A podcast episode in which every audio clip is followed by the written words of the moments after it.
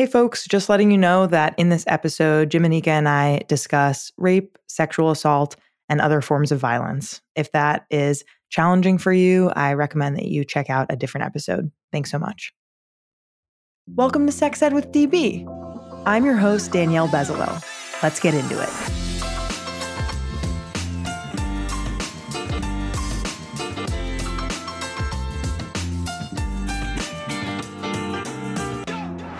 Welcome back to the podcast. If you love and support the work that we do, join my crew on Patreon to win amazing prizes like our adorable merch, exclusive behind-the-scenes content, private sessions with yours truly, and incredible sex toys. Go to patreon.com slash sexedwithdb to join my crew. Get discounts at all of my favorite brands at sex ed with d b dot com. And follow us on Instagram at sexedwithdbpodcast and on TikTok at sexedwithdb. If you want to partner with us, email us at sexedwithdb at gmail.com. Here's a not-so-fun fact about bottoming. Did you know that ninety percent of people use tap water to prepare for bottoming? What's the issue with this, you may wonder? I didn't know this myself before learning from Future Method, so don't worry, we're in this together.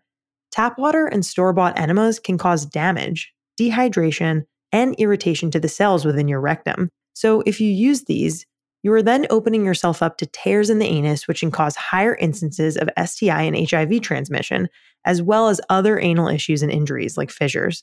So where on the spectrum should your solution be? The answer? Isotonic and isoosmolar. Translation? It's formulated for maximum compatibility with your body's natural chemistry, which means it works better for preparing to bottom.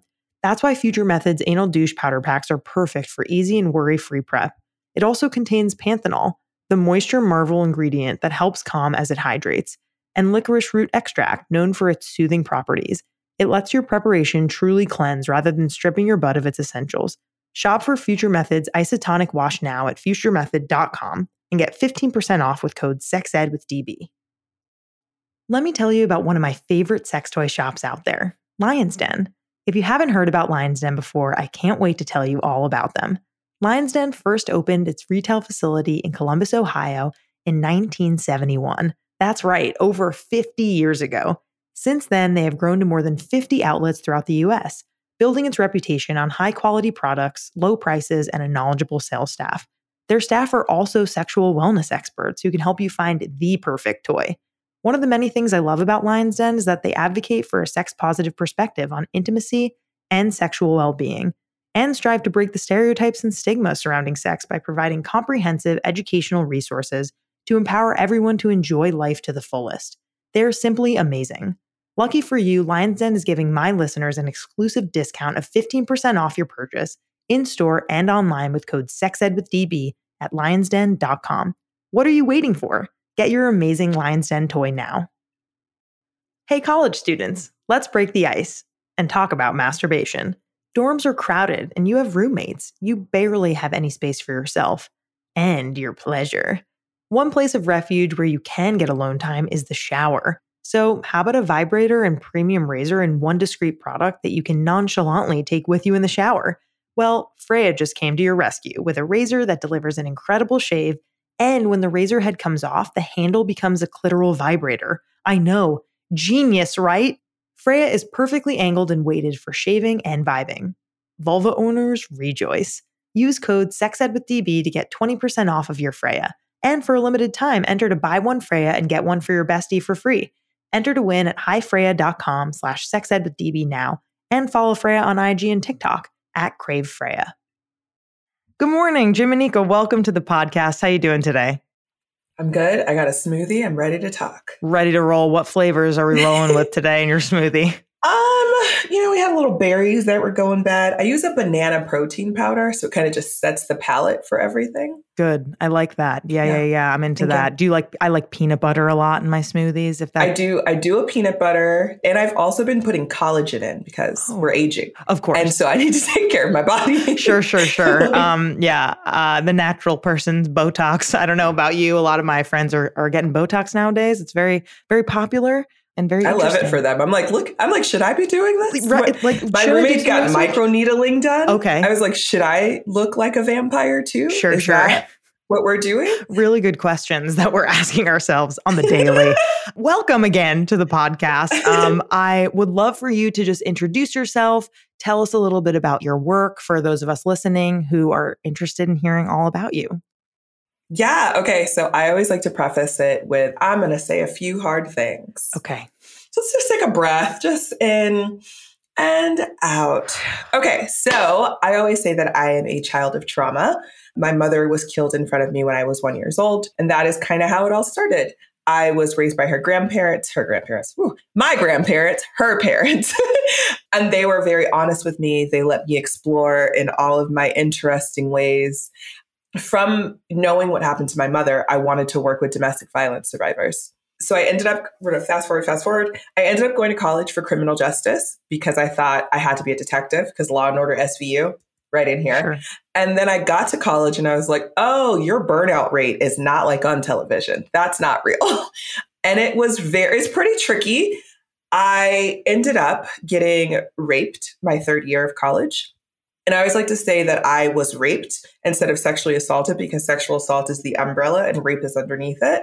And because I've been raped once, but I've been sexually assaulted more times than I can account for, which led me to spiraling, getting kicked out of school, which was the best thing. Oof, it was the best thing that I needed to get away from that space, honestly. And then I went back to school for psychology and everyone was like, oh my God, duh. And I was like, why didn't anyone say this? We could have saved time and money, y'all. Someone should have so, in- intervened. They could have. They could have, right? And I became a rape crisis counselor. That was the first volunteer job that I did. And I think that truly changed my life. Also noting, I didn't share that I had been raped for seven years. And so I was working through my own things and working in mental health and like truly understanding everything that was happening with me, for me, around me, with other people. I am so excited by brains. Um, our biggest sex organ, it truly excites me. And while going through working in mental health, I worked with juveniles, I worked with elderly people, I worked in eating disorders, I worked in dual diagnosis, aka mental health and addiction. I kind of did the whole gamut. And then I had multiple burnouts because it's intense. So one day I was like, I need a job that is ever evolving and never boring. And I was like, oh my God, sex.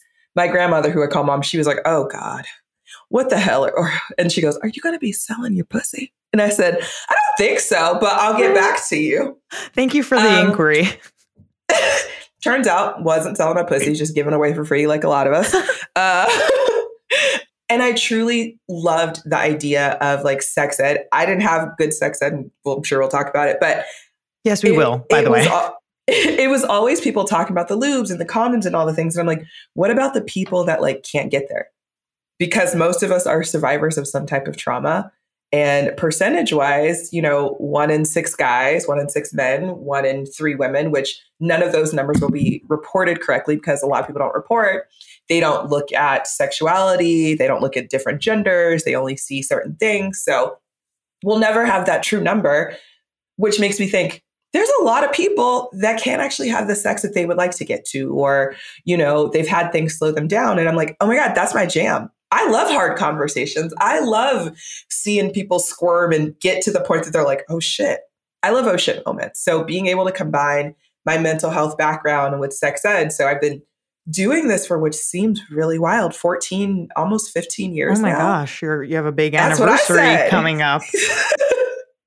It's wild. But I honestly think it's the biggest gift and the best career that honestly I've created for myself because I truly just be like making it up yeah. with a good skill set and a good background. So I did end up going back to school for my graduate degree. I went to school to be a therapist and was like, ooh, don't love this. So I have like four classes left to be a therapist, no desire. I, I did Whoa, go back for health okay. psychology. But health psychology for me made more sense working with survivors because it's a holistic thing. Right. As medical doctors, they're like, here's your body. And psychology is like, here's your brain. I'm like, I can't separate those. So why are we having conversations mm. that are separate? So we get to look at it that way. And alternative medicine, because I also understand how expensive medication is and how, I don't know if you've heard, Adderall's, people are losing it. They can't get their medication. Like there has to be other things that people have used before. So that made me want to study that. And I've actually gone back for my second master's. Oh my. Studying law. What? with a focus in criminal justice. It's full circle with a rape investigation certification, but I'm taking two quarters off to catch my breath. Wow. Wow. Wow. Wow. Okay. So yeah, I have a lot of thoughts. I mean, first of all, um, I really appreciate you sharing your story and yeah, the, this like full circle moment. It seems like you maybe have a push and pull with academia or, you know, who does it? Sure. Listen. Yeah. There's a lot to it. The papers. It's the papers. It's, yeah. Don't, I don't like that. Yeah. I, I uh, got my master's degree in public health and graduated in May twenty twenty, right at the beginning of that pandemic. Congrats. Online. So that's great. Blessed be. Blessed, blessed be the fruit. But yeah, it sounds like you're finding your niche over creating it over the last fifteen years.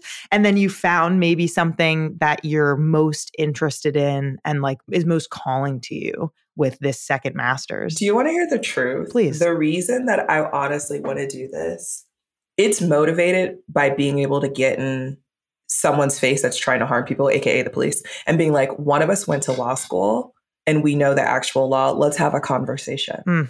Yeah, like it's just how I can keep people. Survivors.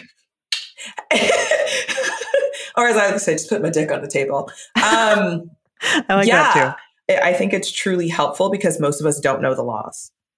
Because fun fact, it's really going off vibes. Like the first book I read, it was like, most people that have written these don't agree with them. So it depends on the day. I sat at my desk for an hour just raging. Like, yeah. So it's off vibes and feelings. Like, right. Or just like how well you can argue something. Like it's just so yeah. all about show, right? Like lawyers are very good at like, TikTok. or yeah, yeah, exactly. Like public speaking and persuading people and, you know, it's just that part of it, you're right, really is not talked about enough. And it's very much open to interpretation, right? Silly. Yeah, very silly. Okay, okay. You mentioned sex ed briefly. I would really like to know, what yeah. was your sex ed like growing up? Like, where are you from? Give me a, a bit of your background, right? Like where you grew up, what your community yeah. was like there. And then let's talk about whether or not, I mean, spoiler alert, it probably wasn't, but trauma-informed. And what what does trauma-informed sex ed look like? It's a three-parter, I suppose. Okay, cool. Cool. I might forget some of it. We'll work through it. I'll, I'll repeat. Um, Don't worry. Thank you. So supported here. Um, I am from Riverside, California. Honestly, we are known for meth and racism. That's Cute. On your license it- plates. Keeping it cash. I do remember having sex ed in like sixth grade and then again in like middle school or high school.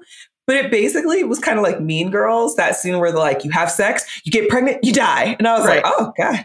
It wasn't very informative. It was a super outdated film. It was very heteronormative. And uh, it just didn't make sense to me. But I have always been a reader and I recently got back into reading for fun. Literally yesterday. Uh, oh. Because I've been reading for school for so long. Right. And my grandparents were always like, oh, we've already done this. Like they had four daughters before. I'm sure they're exhausted. And they're like, oh, you like to read? Whatever book you want, we'll pay for it. Well, whatever. So I don't, I don't know if you remember back in the day, Delia's and Alloy catalogs, like those magazines. I loved Delia's. I, that yes. was like my thing. Yeah. I mean, they I didn't really like books. fit into their clothes. Like I'm like a mi- mid-sized person who was always like pretty chubby as a kid. And I was always like, oh, Delia's. And then I just like wouldn't fit into their clothes, but very much thought it was a cute yeah. store. I always had breasts until recently I got a breast reduction. Oh, so good for you. Thank you so much. Yeah. yeah. And so they had a book and it was like this beautiful pink book and it was a sex book like for teenagers. And it had like so much information in it. I actually bought it for my goddaughters. And so one of them is getting a little older. She's ten. She's getting body hair. And she's like, I don't want tits. And I'm like, cool, cool, cool. So they have like a whole sex ed section. And so for me, that's how I learned that. And because I had H B O in my bedroom with a closed door. Mm-hmm. Real Sex. At night. They re- I Real know. Sex, at night. Yeah. Yes. Learned so right. much. Oh my gosh. I had the same experience. Like when I stayed at my, my parents are divorced. And when I stayed at my dad's like one weekend a month, he would go to bed and like we would be downstairs and just like scrolling through. And then there would just be po- literally just mm-hmm. for listeners, we are literally like putting our hand over our eyes, but very clearly peeking through. Peeking. And yeah. Uh, yeah, there would just simply be porn on H B O after a certain yeah. hour. And I can't this believe it came on at like ten o'clock. I'm like, that's not even late. What are we like doing their now? Team, their marketing team wasn't like, mm, maybe youth shouldn't have access to porn, like not that late at night. Anyway, please continue.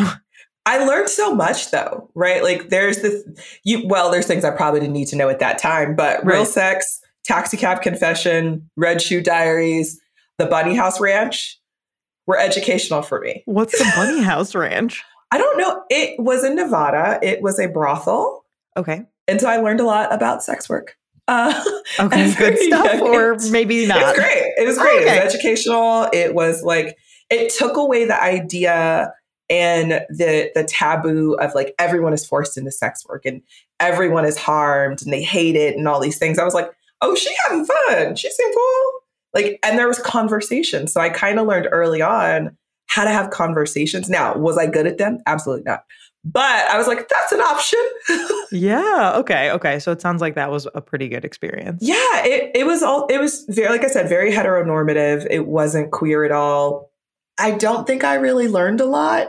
Also, they don't like focus on any type of pleasure. They don't actually talk about periods and things for those that get them. Like, you know, we get them and we're like, what?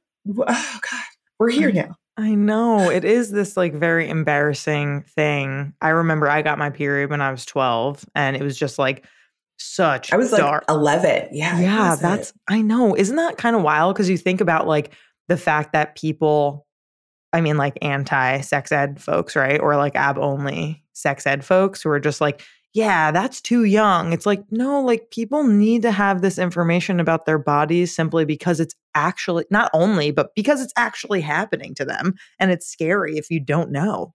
I started growing breasts at nine. Yeah. Little, little boobs.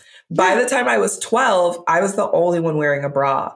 Right? Because of lack of information understanding. And I was tall. I've been like five, five, like five, eight now, but I was like five, six, when everyone was like five, three. It was a lot happening. And if I had seen different representation, that different bodies existed, I think I would have had a better time. Yes. Yeah, um, totally. And then was it trauma informed? Absolutely not. Was there more trauma provided? Absolutely. Yes. And for me, trauma informed sex ed is like, one, you know, checking in with the students.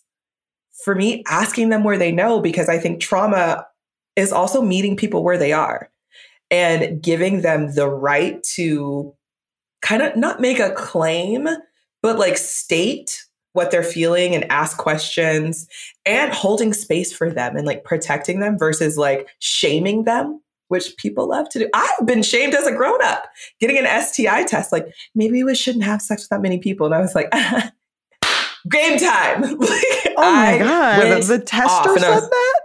A whole doctor. And I was like, ma'am, how about I teach sex ed and I probably know more than you. And I'm polyamorous, have conversations, use two types of birth control, test me because I'm smart. Oh, miss. It's just like, what the heck? What is...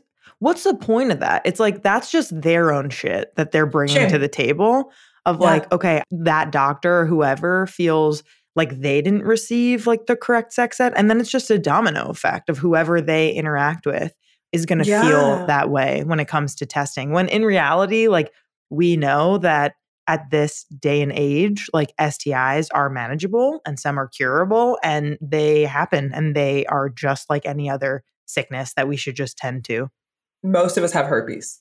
Most of most us have of us had H P V. We're literally not talking about how most of us have herpes. Literally, listen. They don't test for it either, unless you ask for it. Let's have that conversation, y'all. Yes, and unless you have a lesion, right? It's kind of hard to test for herpes because if you test for herpes in the blood, it could show up positive, but a lot of people have it and are asymptomatic or just never get a lesion. Like, what is it? It's like more than fifty percent of the global population has yeah, it's like, like fifty to sixty. Yeah. I was just reading about it this week. Like one in two people. That's like, you know, if you get a cold sore in your mouth, that is herpes. Like, and we just don't talk about that. Thank you so much for I think we just up. freaked out some people. It's okay, y'all. Listen. It's a, just take a deep breath. It's totally fine. It's yeah. totally fine. But I do think it is informational to know when you're getting your S T I test, ask them what they're testing for. because, right. you know, also, unfortunately, some places test for different things.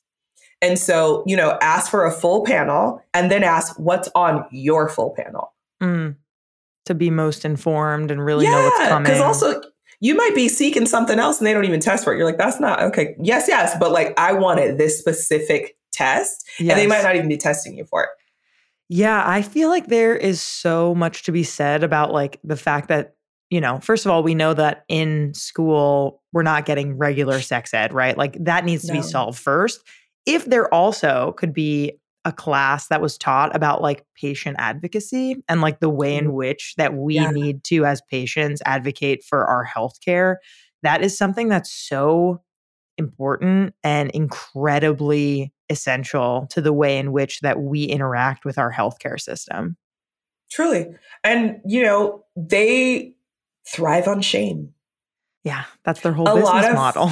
It is, right? Like if we really take a step back and look at why a lot of us struggled, like say coming out or whatever, like I didn't, I hate the idea of coming out. I didn't tell people I was bisexual or understand my sexual identity, orientation, and all the things until I was able to like get out of other people's shame spirals of like, well, you shouldn't do this. Like there's a lot of us that could be living a whole lot happier if other people's shame hadn't attached to us. Completely. Yeah. And it's so dependent on like culture and media messages and like just like the things that we're reading and looking at. And, you know, it's it's very much intertwined in all of those things. Yeah.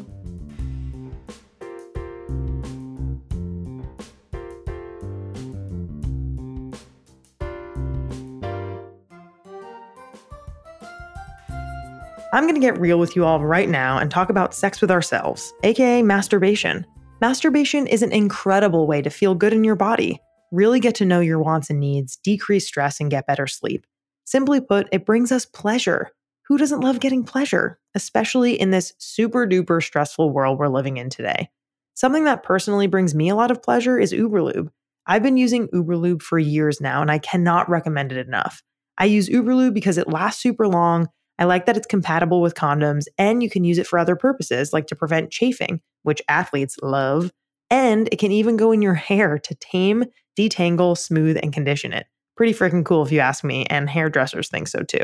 If you want to give Uberlube a try, join me in using it for pleasure. Use code SEXEDWITHDB for fifteen percent off at uberlube dot com. Magic Wand's story begins in nineteen sixty-eight, a full year before we landed on the moon and about six months before bell-bottoms were trendy the first time. This is when the Magic Wand, the original personal massager, was first introduced, and I am so glad it was. No one expected that this unassuming device would soon become one of the world's most recognizable products. The Magic Wand original exemplifies the phrase icon, and now it shares the spotlight with three equally impressive models: Magic Wand Plus, a corded variable speed massager, Magic Wand Rechargeable, a cordless multifunction device, and the first ever Magic Wand Mini, a new, compact, adorable, rechargeable massager. Every product that bears the Magic Wand name features the legendary power and historic pleasure that took the world by storm more than half a century ago. My personal favorite Magic Wand is the original. They sell millions every year, and for good reason. It's powerful and brings so much pleasure in all the right places. Want to get a discount on this amazing powerhouse? Go to sexedwithdb dot com slash magic wand to learn more. Are you falling into a pattern with your partner? Looking to spice things up but aren't sure how? Me and my partner exit our ordinary with Lion's Den. Lion's Den has hundreds of your favorite brands to help you and your partner reconnect or try something new. From novices to dungeon masters, there are products for every comfort level. With fifty plus years in business, Lion's Den is here to help. Can't make it to a local store? Shop online and chat with a customer service team member while you shop. Lion's Den offers our listeners fifteen percent off in-store and online using code SEXEDWITHDB at lions den dot com.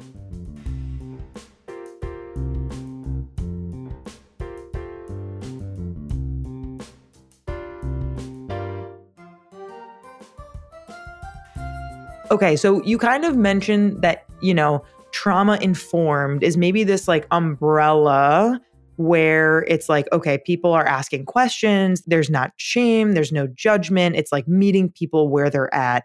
And it feels like trauma responses of like the ways in which, you know, that we engage with our trauma or triggered and like have trauma responses is very like misunderstood by mm. society. And so I'm wondering what you wish that people understood about how people react and respond to sexual assault or other violence and trauma that they might experience. Well, first, I, I always like to note that we can be triggered by any of our five senses. People go, wait, what? And I'm like, I know. But also, you can be grounded by any of your five senses. So say there's a smell that like sets you off and puts you back into a space. And we'll talk about the word triggered because I'm tired of everyone just throwing it around all willy-nilly. Right. It'll take you back to that space. And that's being triggered, y'all. Being triggered isn't being like, ugh, I'm having such a rough day. I'm triggered. Nope. Nope. Didn't take you back to a time where you weren't able to process, where you felt stunted, where you were harmed. Like it puts you physically, emotionally, spiritually in that space and it's you're recanting it. If that's not happening, honey, you're probably just having a bad day. Right. Um, so so it's that's different. Okay. Yeah, it is okay. And I wish that people just had more information on how trauma shows up so differently for different people. And that if you start to notice maybe someone acting a little differently, maybe just check in with them. Because oftentimes we don't even know that we are activated, that we are in our own trauma space.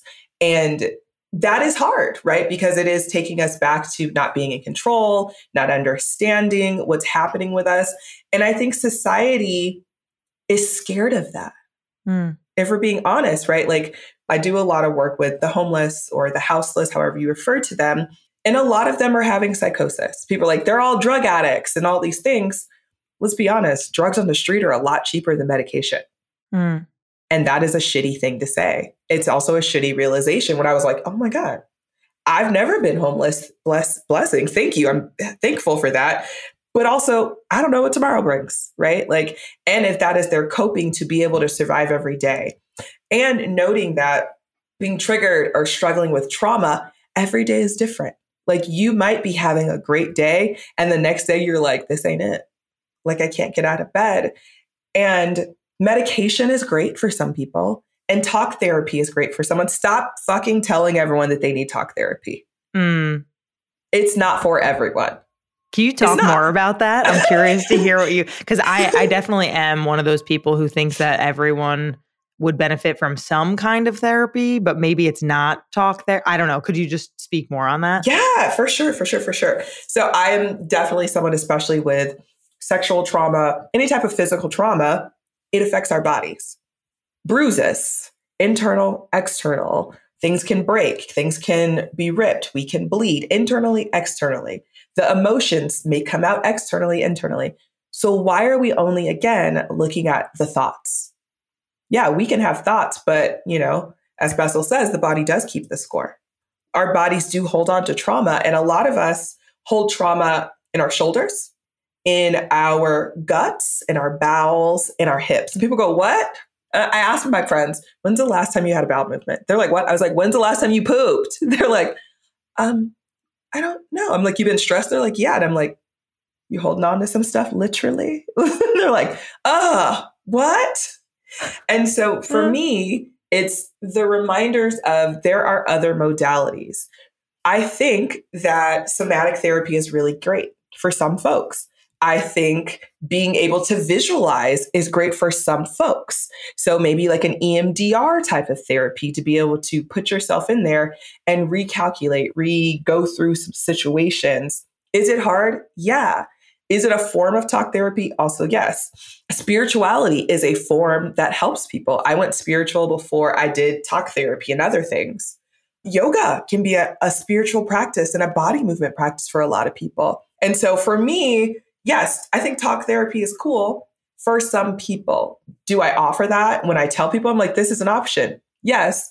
But also when I work with individuals, they have homework after. And so mm. we're doing talk therapy and they have assignments to keep going. And some of those assignments are make a playlist that makes you feel good in your body. And every morning as you're getting dressed, play it because we're going to start shaking some of that shit off. Like there's different things that you can do. I also think that a lot of us, whether it be the first place we learn things, our homes, our families, or society that oppresses us, school, school is hard, right? Especially yes. Middle school, I don't know what's going on. Middle school is full of assholes. Um, really middle is. School is hard. Jobs, when you become a grown-up, which no one tells you about this shit, it's rough. Yeah. There's a lot of different things that work for people. And so I am someone that goes, try it out. You're allowed right. to break up with your therapist. It's a relationship. Yes. If it's not fitting, release it. Yeah. This makes a lot of sense. I totally hear you in that. Like maybe that method of therapy or like that practice isn't good for everybody, but there could be something. Basically, it's just like do whatever works for you and, yeah. you know, whatever form of like healing or reflection or like the ways in which that we're thinking about how we're processing really hard things in this world. You know, that's the point though, right? Is that like they should be processed somehow because there's so, especially, you know, we're literally like still in a global pandemic three years Hello. later. Our economy yes. is horrific. Like the, you know, workers are like, there's going to be an uprising, you know, there, you, you can just kind of feel like the anxiety that just people have and have had for a long time, let alone the fact that there's an election uh, in six days that, yeah, so it's, it's stressful. It's really, really stressful. And it's super important for people to be able to have an outlet for mm-hmm. processing that stress and anxiety. We're very avoidant. Yes. We And we have so many things now. Like my friend's like, oh my God, you have to watch this show and watch this show. And I'm like, no. Distractions. I just, there's so many distractions. Like, why are there like three thousand apps on the television upstairs? So I can be like, oh, well, what app do I have to go to for this show? Truly what has helped me like to do a hard reset of my life, I do ten-day silent retreats. Wow. Okay. Yeah. Tell me about that. I've, I've done two. I did one right before the pandemic. I did one last November, and I'm on the wait list for one maybe this month or next month. Oh my God. You can't get enough. You love them. They, no, I don't. No. It, it is the best gift I have given myself and the hardest thing. Because there are no distractions. You don't get to read, write, you don't talk, you don't look anyone in the eye, except like it, you have two people you can talk to, your group leader and the meditation person, if you need any support. And that's it. It's just you. There is no avoidance when it's just you. You're just like, oh, I'm so tired of me. Day five, I was like, I'm so tired of me. Like, yeah, what do you, so what do you do? Like, if you can't do any of those things, you meditate. You meditate, you, you know, every day is different. And the wildest part to me, the first time I did it, day three, I was like, I could leave. This is bullshit. Why am I here? What is, this is wild. And then I was like, no, you're here for a reason.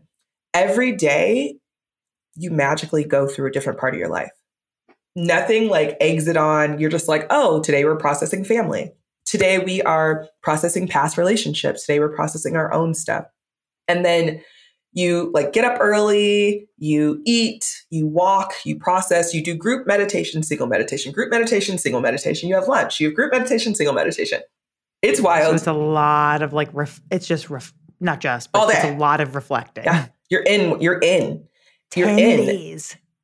It's really twelve, but oh, yes. Oh my gosh. That's intense. I think that I've yeah. only heard of like those kinds of retreats in the context of you can read and read and write, right? Like that's mm-hmm. a big difference between not being able to like, again, distract, right? I mean, writing mm-hmm. is is a form of reflection, but can be a distraction, I guess. I think they don't want you to write. So you go back and like linger on it. Like you go back and read it. Right, right, right. Because then right. you go back and you're like in the cycle versus in your head, you're like, I just want to get through it. Fine, I'll sit with it. Fine. Right. Yes, I have to, right? It's like there's yeah. no there's no other thing. Wow. Okay. And do you feel like those, I mean, you, clearly you do because you're on the wait list. I was going to say like have been like transformative for you and like change your outlook on certain things or what what have they like done for you? Vipassana, because that's the, the style it is. Vipassana for me has allowed me to really connect with my body because it's also a lot of just like understanding how your body moves, how you react. And I have been someone that has chronic pain in my body for like the past ten years. And so it helps me to actually like sit and identify like, oh, where's the pain at? Okay, this is temporary. It is subsided. I can go on with my day kind of thing. Mm. And it truly forces you to stop. Like, when's the last time you had just like an intentional slow rest where you were reflective? It allows me to get out of my way too, because I'm, I don't know about you, but I'm like fast moving. I'm doing this thing. I'm doing this thing. I'm doing this thing. And my friends and family are like, are we not going to celebrate this thing you did? I'm like, eh, it's over. I'm on to the next thing. They're like, what, what, what? We want to celebrate. And I'm like, don't have time.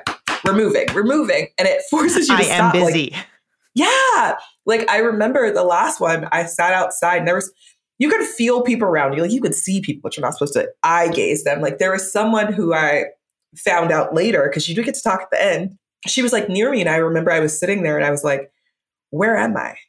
Where have I been? Like, who is this person? I was thirty-four. So I was like, I'm becoming thirty-five soon. Like, what have I been doing? Like, what does this work look like? And I sat there and I was like, whoa, you've done a lot.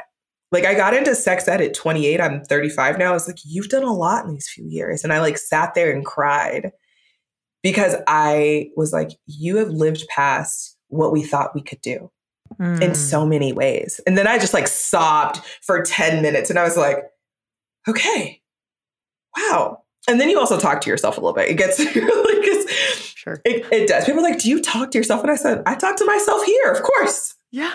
You have to, to like, you know, get through the hard things. I think you be, you have to become your own friend, right? Yeah. It's, I mean, it's also good as long as no one sees you. Cause I know I was in there like laughing to myself. I'm sure they were like, this bitch is wild. Everyone's like, are, are you okay? What's going on? Yeah. Yeah. Yeah.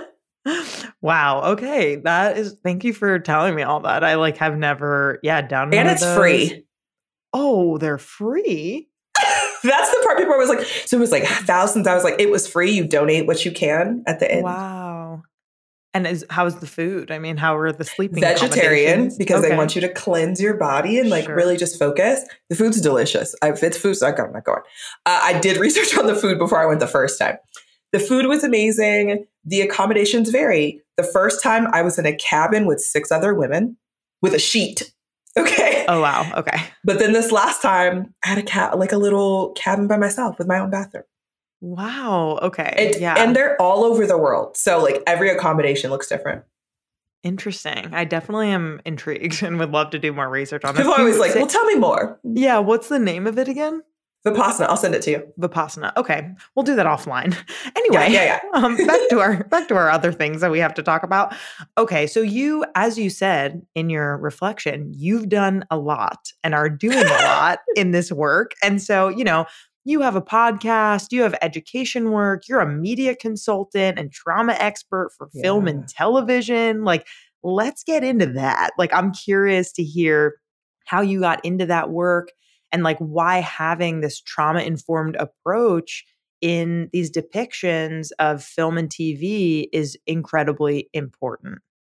Let's start backwards. I think it's important, again, because most of us have trauma. And especially in like film and media, trauma sells, does it not? And so they're putting these people acting in these spaces that have had real things happen. And they're like, right. I can act like this. And also I'm like, ah! So I currently co-own a training company for intimacy coordinators. We're actually revamping everything right now. Exciting. So stay tuned for that.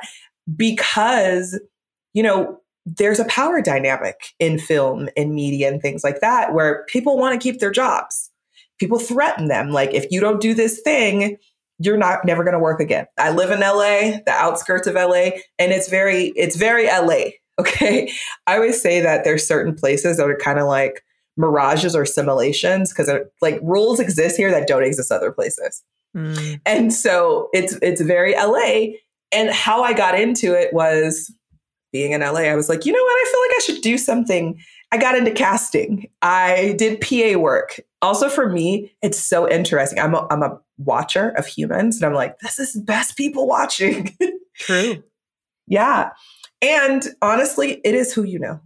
I had friends that were like, I think you'd be really good at this. And I was like, I don't know. And my friend was like, just try this consulting thing one time. Like I did it for free for like a Fox T V show just to see if I could do it. And I was like, oh, I'm actually, they were like, we've never had anyone come in with like printouts and information. This is amazing. And I was like, oh, this took like five minutes. And I was like, the hell am I missing on? I could make money doing this. Yeah. And it's also kind of how like I've created, you know, kind of where I've been. The consulting is because I like to think that I'm somewhat easy. I'm a goofball, um, easygoing. I am theatric. Apparently my friends like to remind me. But I'm a regular person. Like starstruck is okay, cool. I happen to have a lot of friends that are in different industries, acting, professional wrestling, which I love, which we can talk about. Oh my God. That's and like very fun. All of these spaces. And they're like, you're really good at like handling things. Or even when they would talk to me, they'd be like, you just, you just figured that out so fast. Like we could use that. And so when I was asked to do intimacy coordination, I was like, no, don't want a new career, but I can help. Like, I think having people that are trauma informed on these sets that can show up, you're having a moment that can step in when you feel like you can't, I think is amazing. Mm. And so that's kind of how I got into that stuff. And the consulting, probably because I've been in school forever and they're like, you know, a lot of things. And I'm like, do I? And then I spit information and like, I've had best, the same best friend since I was like twelve and fifteen. They're like, you know, my best friend the other day, who I've known since I was fifteen, she was like, you know, when I look at you, you're just regular. But then I hear you talk and I'm like, oh, she's brilliant. And I'm like, so you just, you just think I'm a basic bitch regular days or what are we doing here? And she's like, well, kind of, but like, you know things. And I see why people hire you to come in because you're personable. You make the hard conversations not hard. Like, I think yeah. the way that I approach it, I think we should have laughter. Because tr- sad shit, we can, we got enough sad shit. Like, why do we have to just be sad? Like, people assume that sexual assault survivors are all sad and locked in their rooms and never want to be touched again. And all, I'm like, what? Like some people, yeah. And I think that's okay. Right. But also there's other people that are like, get back on the horse. Can I find some support? Can I have information? Like that kind of thing. And for me, that is why I got into this, to be that fun person, to connect with people. And also show them that there is another side, right? Like there's people that talk about trauma and they start talking really slow and they drop their voice. And I'm like, why? Wake up. What are we doing? Are we taking a Shake nap? It up. Yeah, yeah, yeah. Shake it up a yeah. little bit. Yeah, just like a bit. Sure. Yeah, yeah, yeah. No, I I completely relate to what your friend was saying, not in that you're basic in, in any way, but, but I was that, like, wow, okay, wow. No, no, no, no. But that you, yeah, you, I could see like you, you know, entering a room full of people and making everyone feel really at home, like in their bodies and really comfortable. And I think that feeling is so necessary when you're, you know, on a set or you're, you know, there's a lot of people involved and everyone needs to really be on the same page. And I do think there's maybe this stereotype around this work around like, okay, well, let, like I'm a little like hippie and we're all just going to like take deep breaths. And it's like, okay, yeah, right. Maybe some people that's their approach, but like, let's just like get into it. Let me give you the information that you need to know. And like, let's just like fucking go for it and see how, how it feels. And yeah, like teaching people stuff that they weren't even aware of in the first place yeah. is critical and really, yeah, amazing. It's fun. It's fun. Like doing consulting for like T V shows when they're like, well, this is what happens to a rape survivor. And I'm like, no, it's not. We don't, what? Who? I mean, for some, cool. But like, let's be honest. Most of the time, those th- of us that have been raped, it's by someone we know. Mm. Like, let's have, you know, what does that look like? Why don't people report? Let's have an honest conversation about that. They're like, well, then they would go to the police. And I'm like, most people are not going to the police. Let's- right. So they're like, what? That's what people do. And I'm like, no, it's not. And let's talk about why not. So getting to do that, I also think the reason that I want to do this stuff, the back end stuff for me is the way that we can help survivors. Mm. If we can train other people, and train is a rough word, but I'll take it. If tr- if we can train other people how to show up for us or have someone else train them to show up for us, that allows us to move forward easier, at ease. Because it is all information. Even survivors, we don't have all the information. I remember when I was first raped, I was like, well, I just feel like I can't tell anyone. I just feel like people would blame me. And, you know, not understanding, unfortunately, how big this community was at the time. Mm-hmm. I always say it's the it's the club that a lot of us are in that no one wanted to join. That's so interesting that you say that, because the way that I was just thinking that thought without those words, but that that is what I was just thinking of, kind of like, yeah, I can understand why people would be hesitant to talk about it or to share that with other folks, because like, why would you want that to be a part of your story? Like no one yeah. would want to claim that if it at the time feels easier to just say like, no, it's fine. Like, I'm just going to keep on going. Um, because yeah. there's a lot of baggage that comes with those kinds of labels and like a lot of expectations. And, you know, as you said, you know, everyone thinks that people who have experienced rape and or sexual assault are just constantly sad. And for some people, maybe that is really impacting them. And for, and it happens to so many people that the world would stop if that was the reality. If you would think because there's so many people that society would be nicer, but they're not. You would think. I think like, yeah, it's like there's... shame. There's so many power dynamics and like so much that goes into it. And that's why it's tough for me as a sex educator. I wish that it was just like, just teach everyone consent education and it could be fine. And like, that's a start, but it's definitely not the whole picture. And there are so many other cultural and, you know, other kinds of societal interpersonal factors that are at Absolutely. Play that like need to change in order for those statistics and experiences to change. And I don't know if it will fully ever change, you think which is the sad and sure. scary part. No, I'm not. But I'm not. I, am I hopeful that there's going to be something? Yeah. Like we all thought Me Too was going to change things. Mm. A bit. Honestly, a, a bit, right? Like yeah. I've had conversations with Tarana and I'm like, I don't, how? How did we get here? And she's like, well, we can only do so much, basically, you know, like we're doing our best as people that work with people that are survivors. And I do believe that it is patriarchal bullshit. The country was stolen by cishet white men. And who was running the country? Cishet white men. Who were most of the people in charge? Cishet white men. When people say the system is broken, I'm like, oh, honey, it's, it's not. Created like that. It's working really well. Mm-hmm. If Brock Turner can assault someone, have visual, have witnesses, and they go, well, we don't want his future to be ruined. What does that tell survivors? So that's why people won't come forward, because the shame and the dragging of now we have social media. Like, I'm so glad we didn't have this much social media when I was younger, because no. But like, it makes it seem so much scarier to even ask for help. Or to be like, this person harmed me because of X, Y, and Z. Yeah. Yeah, yeah, yeah. Well, no, I I'm like, I feel, well. Yeah, well, I think that, I mean, that's part of it though, right? It's just kind of being like, well, we're still figuring this out and like, we're doing literally the best version of what we think we can do.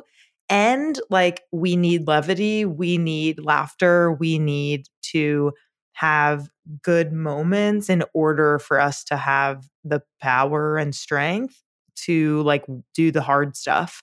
And so I think it's like, you know, there are so many good parts to like sex ed and like working with people and like getting to know people's stories and connection. And ultimately, we want people to feel happy, healthy, autonomous, in control of their bodies and minds.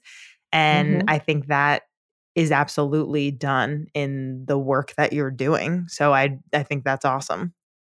I think we should, you know, really provide sex ed for everyone. Because again, most of us didn't get it younger. They're like, well, the kids got it. I'm like, what about the forty-year-olds, the thirty-year-olds, the fifty and sixty-year-olds? Like I have, when I do teach, it is the gamut of ages. And like, for me, I go, oh shit. Like I have survivors that are in their sixties that have never told anyone. Yeah. Like, because they felt they couldn't. That is why I get out of bed, right? Like to be able to show up and have conversations. Like, and the reason I also chose not to be a full therapist, one, because they didn't talk enough about trauma and stuff. So I was turned off, but also because the ways that I want to connect with those that I do work with. If you want to smoke a little bit, smoke a little bit. Let's have a conversation. You want to go for a walk. Like, I think that some people do better without that pressure. Let's take a pottery class together. Let's process why we do mm. pottery. Like, you want to go to a rage room? Let's smash Let's some do, shit like, around. Yeah. Like, there's so many ways that people need to be able to release.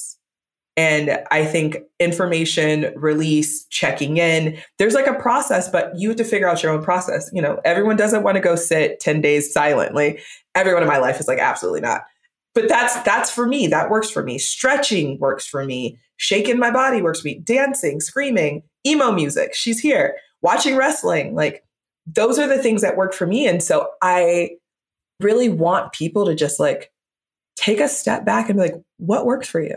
Like, you're allowed, like, what feels good for you? What doesn't? Like, you don't have to do the same things your friends do. None of my friends like wrestling, except I did get one of my partners into it. And now she's a mess and I got to watch her try to get too close to the ring now. But, but it's like, you're allowed to have your own thoughts and your feelings and figure out what works for you. You don't have to just do shit off Instagram and TikTok, because most people are, are not, they don't really know anything. They're not um, qualified. Yeah. I mean, that's not, really true. Not qualified. I've gone through and I'm like, what? Someone was like, you should do E M D R on yourself. And I was like, should not, should not. Please consult a professional in whatever capacity of the thing you're trying to do. Yeah. Have someone at least be there as a guide. Sure. Yeah, yeah, yeah. Thanks. Yeah. Yeah. Jiminika, this is so fun. And I'm really glad that you were here today. And I wonder if you can share what's next for you and like where mm. can folks who are listening find you? That's such a fun question. I think I'm actually in a figuring it out space. Like I am, I feel like a lot of the things I've been doing are closing. Like I feel like there's doors opening and doors closing. Trauma Queen's coming back next year. She's been on hiatus, but she's coming back with a little revamp. I'm going to get to start working within professional wrestling oh my gosh, uh, in a okay. mental health capacity. My friend's like, you're going to wrestle? And I was like, no. Why would I start at this age? I mean, no. And, you know, doing one-to-one work with people is really interesting and fun for me. I normally do a twelve-week program. I'm actually going to see how I feel about doing one-offs with people. I'm going to do a little trial, writing, speaking. I kind of am getting away from the idea of teaching. Mm. I just, I'm tired of the idea of like talking at people versus talking to people. Sure. So more of like conversations, podcasts, maybe writing some more. So it's kind of open-ended. I, hell, yesterday I was talking about the idea of like what I felt love was like and how we are seeking love, but like, what are we actually seeking? And so my brain is busy and consulting on projects, and I'm excited to see what comes next, honestly. And then Jiminika on every social media. That's it. I, if you can spell it, you can find me. Yeah. I, I dare you try. No, no, we can spell it for do it, people. Do it. Sh- it's sh- nine sh- letters. You can oh, do it. Okay. I believe then, in you. Then we'll just let them figure out that puzzle. Um, thank you, Jiminika, for being on uh, once again. This has been such a wonderful conversation. And yeah, I just like loved my chat with you. So thank you so much. Thank you for having me. This is fun.